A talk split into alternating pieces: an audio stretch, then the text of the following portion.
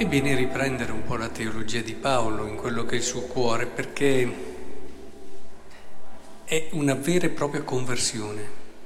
Non solo conversione di cuore, ma conversione di testa.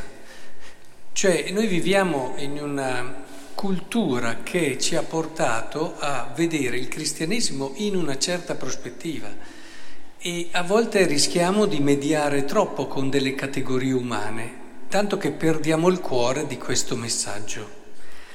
E la storia di, di Paolo è in fondo la sua teologia, cioè ci ha raccontato la sua storia e ci ha posto il fondamento di quella rivoluzione teologica che è stato l'essere salvati per grazia.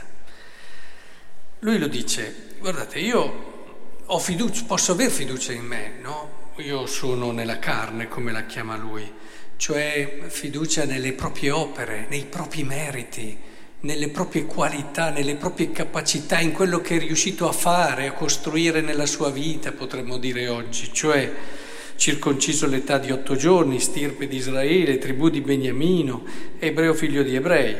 Bene, quanto alla legge fariseo, quanto allo zelo persecutore della Chiesa, quanto alla giustizia irreprensibile. Cioè io, voglio dire, ragionavo così, cioè io la mia salvezza eh, era basata su quello che era il mio essere bravo, il mio darmi da fare, il mio lavorare, il mio aver fatto tutto quello che veniva richiesto.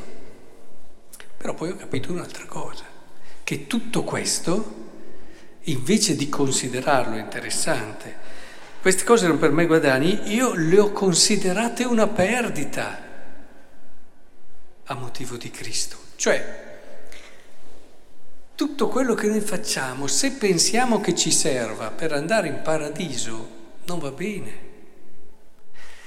E il paradiso ci vai perché te lo regala Dio a motivo di Cristo. Quindi non servono le cose che noi facciamo nella nostra logica per guadagnare meriti. I meriti sono tutto quello che facciamo per capire questa verità e viverla, per accogliere la salvezza di Dio. Questi sono i veri meriti.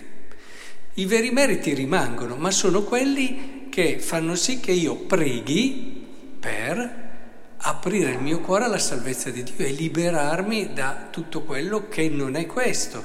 E faccia la carità, aiuti un povero perché così riesco a capire meglio che mi salvo grazie a Dio che mi ha preso povero e mi ha salvato come io sto cercando di aiutare questo povero.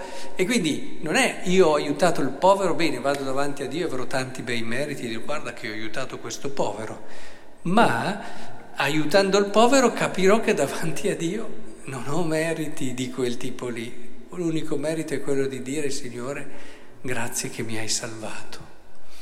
Eh, sapete che il Vangelo è Gesù, lo dice in altri modi, più semplici, un po' meno teologico a volte Gesù. Diciamo che lui ce lo racconta con delle storie tipo questa, no?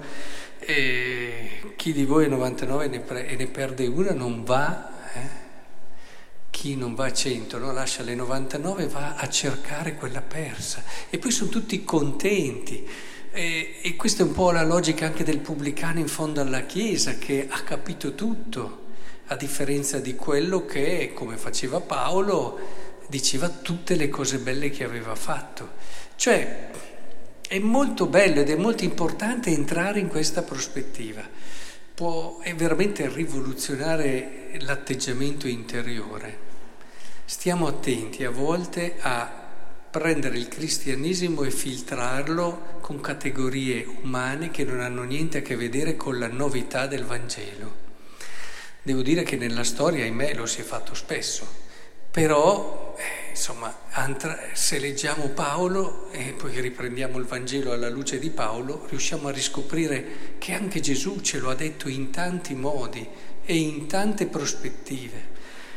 Ecco allora, vorrei davvero che chiedessimo al Signore questa grazia, no? la leggerezza dello Spirito, che vuol dire proprio cercare in tutto quello che facciamo e vedrete quante cose faremo in più, paradossalmente, ma non per guadagnare chissà cosa, perché ci accorgeremo che di quelle cose lì abbiamo bisogno per sentirci salvati e per aprirci nel modo giusto alla salvezza di Dio. Dio non ha bisogno delle nostre opere, non ha bisogno di tutte le cose che noi facciamo.